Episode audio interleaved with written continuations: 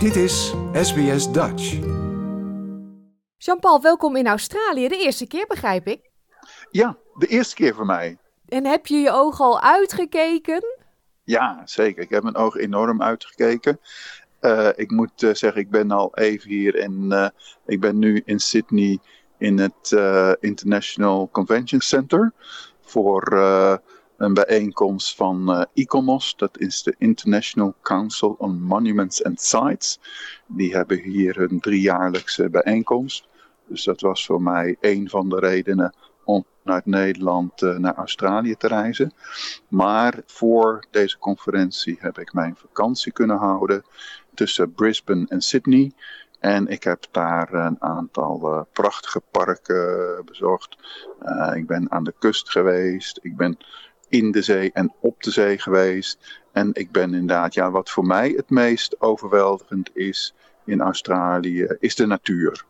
En dat is uh, niet alleen de flora, alle bomen, planten, bloemen, uh, met een uitbundigheid die ik uh, in Nederland en in Europa niet of nauwelijks ken. Maar ook de fauna, alle, ja, zoveel bijzondere dieren waarvan je bestaan soms niet eens zou kunnen voorstellen, die ik hier ben tegengekomen.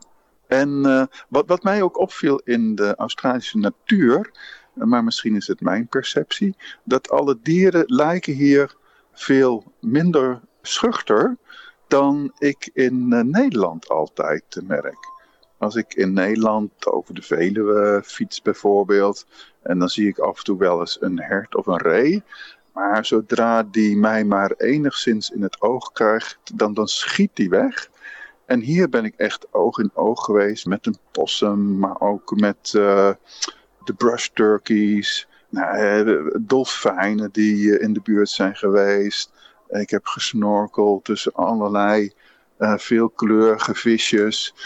Ja, dat, ik vond dat overweldigend. Ja, misschien zijn de dieren ook heel laid back dan hier in Australië. Ja, ja. Oh, no worries, misschien is dat het, ja. Ja. ja. Dus nee, dat was heel leuk. Ja, je bent werkzaam bij de Rijksdienst voor Cultureel Erfgoed. Correct. Wat doet die dienst precies in Nederland? Nou, de Rijksdienst voor het Cultureel Erfgoed is een onderdeel van het ministerie van uh, Onderwijs, Cultuur en Wetenschap. En de dienst die is er eigenlijk voor om voor ons cultureel erfgoed zorg te dragen. En dat doen we dus in principe uh, zijn wij verantwoordelijk voor het cultureel erfgoed binnen onze landsgrenzen. Maar nu is het natuurlijk zo, als je je werk in eigen land goed wil doen, dan heb je soms ook kennis, ervaring, expertise nodig uit het buitenland. En dat is waarom wij als Rijksdienst voor het Cultureel Erfgoed ook een internationaal samenwerkingsprogramma hebben op erfgoed. En dat doen we met een aantal uh, partnerlanden. En die partnerlanden zijn deels uitgekozen door buitenlandse zaken. En een van die partnerlanden is Australië. Nou, dat maakt het cirkeltje weer rond dan. Maar wat is nou precies erfgoed? Want ik denk meteen aan hele mooie oude gebouwen. En ja. ja, eerlijk is eerlijk, die heb je hier toch een stukje minder dan in Europa. Ja, nee, daar heb je helemaal uh, gelijk in. In Europa zijn er oudere gebouwen dan je hier uh, tegenkomt. Uh, maar tegelijkertijd zijn er ook heel veel interessante gebouwen hier. Het lastige met cultureel erfgoed is, of althans, ja, cultureel erfgoed is een heel ruim begrip. Het gaat niet alleen over gebouwen. Maar de reden waarom ik hier ben, heeft wel vooral met gebouwen te maken. Dat is mijn expertise. En kijk, het definiëren van gebouwd erfgoed is relatief simpel. Dat kun je definiëren als gebouwen uit het verleden die wij significant vinden, die wij van belang vinden. Dat is uh, ruim genomen de definitie. Mm. Maar het lastig is natuurlijk, wanneer is een gebouw belangrijk en voor wie is het van belang? En dat kan natuurlijk heel erg verschillen naar tijd en naar plaats. Wat voor mij van belang is, is niet per se van belang voor jou. En wat nationaal van belang is, is niet per se lokaal van belang. Dus het kan heel erg verschillen. En in die zin is ook in wat kort geleden gebouwd is, daar kan heel veel betekenis, er kan heel veel waarde aan zitten. dus erfgoed, of althans het belang van erfgoed, heeft niet per se te maken met hoe oud iets is. Nee, nee. Is een opera house, wat toch net 50 is geworden, is dat cultureel erfgoed? Uh, ja, dat zou ik uh, zeker zeggen. Maar ook dat hangt dus weer af van het perspectief dat je neemt.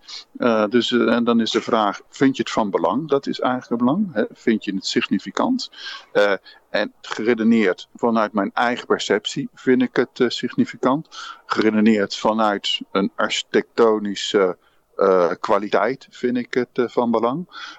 maar ook op een nationale schaal is het eh, van belang, want het heeft zo'n soort gebouw is vrij uniek in dit land. En zelfs op een wereldschaal is het uniek. Dus in die zin kun je inderdaad zeggen, het is erfgoed van wereldformaat, het is erfgoed van nationaal formaat en daarmee ook erfgoed van lokaal formaat. Maar dat wil niet zeggen dat er kunnen best individuen zijn die het helemaal niet waarderen. Mm Wat is uh, volgens jou een heel belangrijk cultureel erfgoed hier in Australië? En misschien de, je favorieten in Nederland, als ik het favoriet mag noemen? Nou, uh, eens kijken, wat zal ik. Nou, bijvoorbeeld, uh, wat voor mij wel een favoriet is, is het Rietveldhuis in Utrecht. En ja, dat is in zijn vormgeving is het heel bijzonder. En dat vind ik inderdaad een heel belangrijk gebouw. En niet alleen ik vind dat, maar ook Nederland vindt dat. En daarom is het ook als een rijksmonument aangewezen. En zelfs meer dan dat, dat vindt de wereld ook. En daarom is het ook door UNESCO op de werelderfgoedlijst geplaatst. Mm Ja, het is een heel uh, abstract gebouw, heel, heel strak. En het doet mij qua ja. kleurtjes ook een beetje uit Mondriaan denken. Ja, precies. Dat zit een beetje in dezelfde stijlperiode. Waarbij heel veel gebruik gemaakt werd van uh, primaire kleuren. Het is ook een stijlperiode waarin men probeert alle details eigenlijk achterwege te laten. Dus wie ooit eens uh, Utrecht bezoekt, zou ik vooral aanraden om daar eens op bezoek te gaan.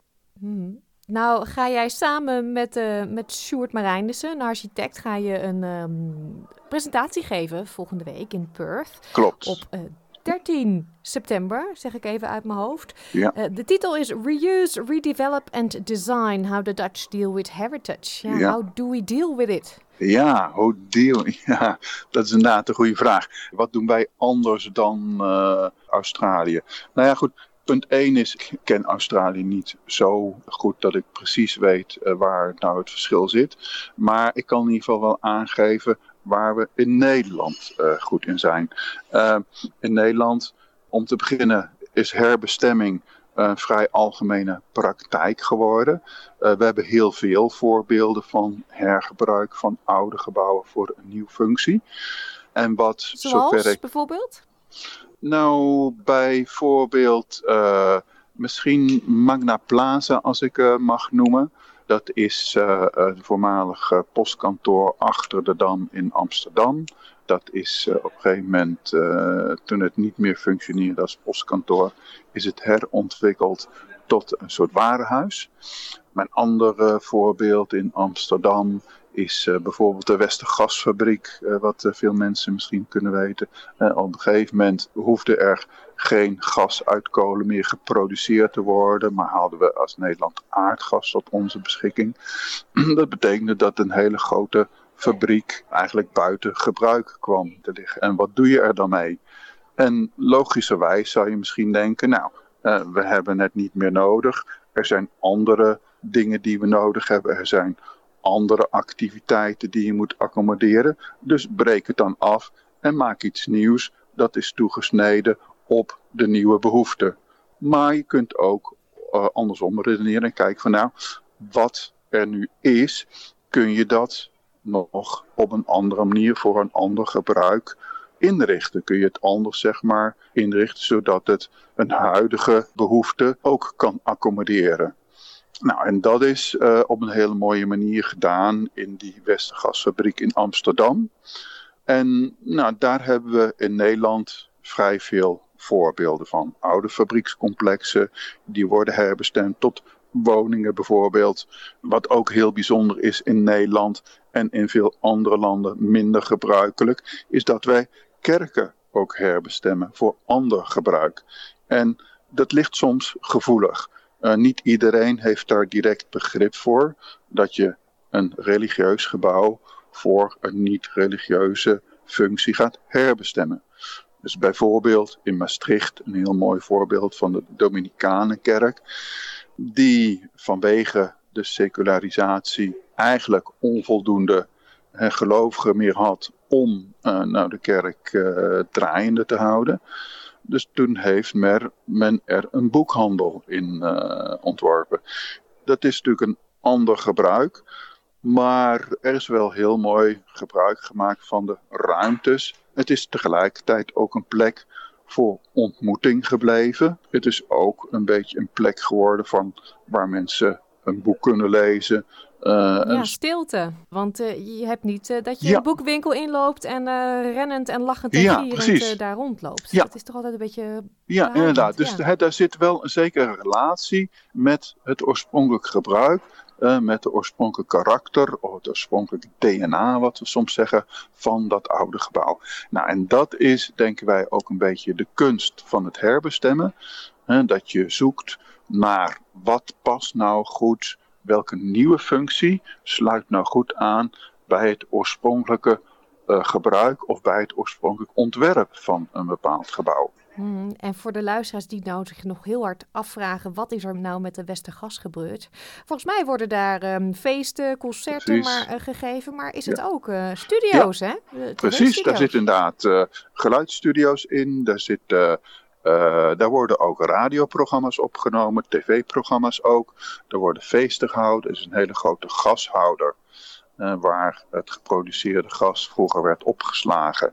Een hele grote ronde ruimte die eigenlijk heel mooi is. Uh, daar worden allerlei voorstellingen gegeven. Er zijn ook barretjes, er zijn terrassen. Er is ook een soort recreatiegebied omheen ontstaan. Dus daarmee heeft het tegelijkertijd ook een eigenlijk een nieuwe impuls gegeven aan de ontwikkeling van het gebied eromheen.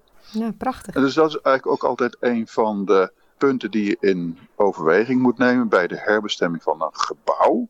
Een gebouw staat altijd in een context, staat in een omgeving. En ook die omgeving die heeft bepaalde behoeftes. Mm. Uh, dus als je een gebouw wilt herbestemmen, gaat het niet alleen om het ontwerp van het gebouw.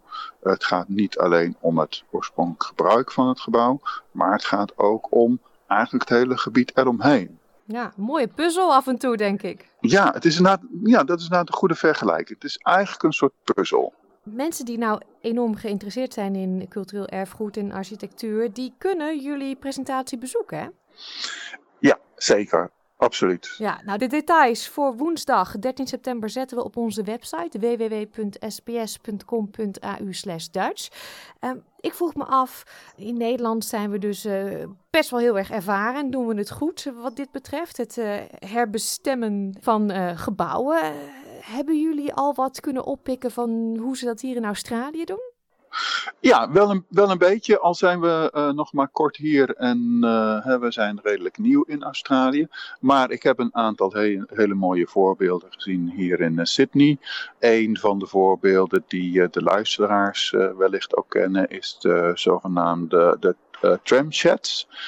dat is een oude tramremise die eigenlijk op een hele passende manier is uh, herbestemd en ook herontwikkeld tot een soort uh, centrum van uh, warenhuizen en kleine detailhandel.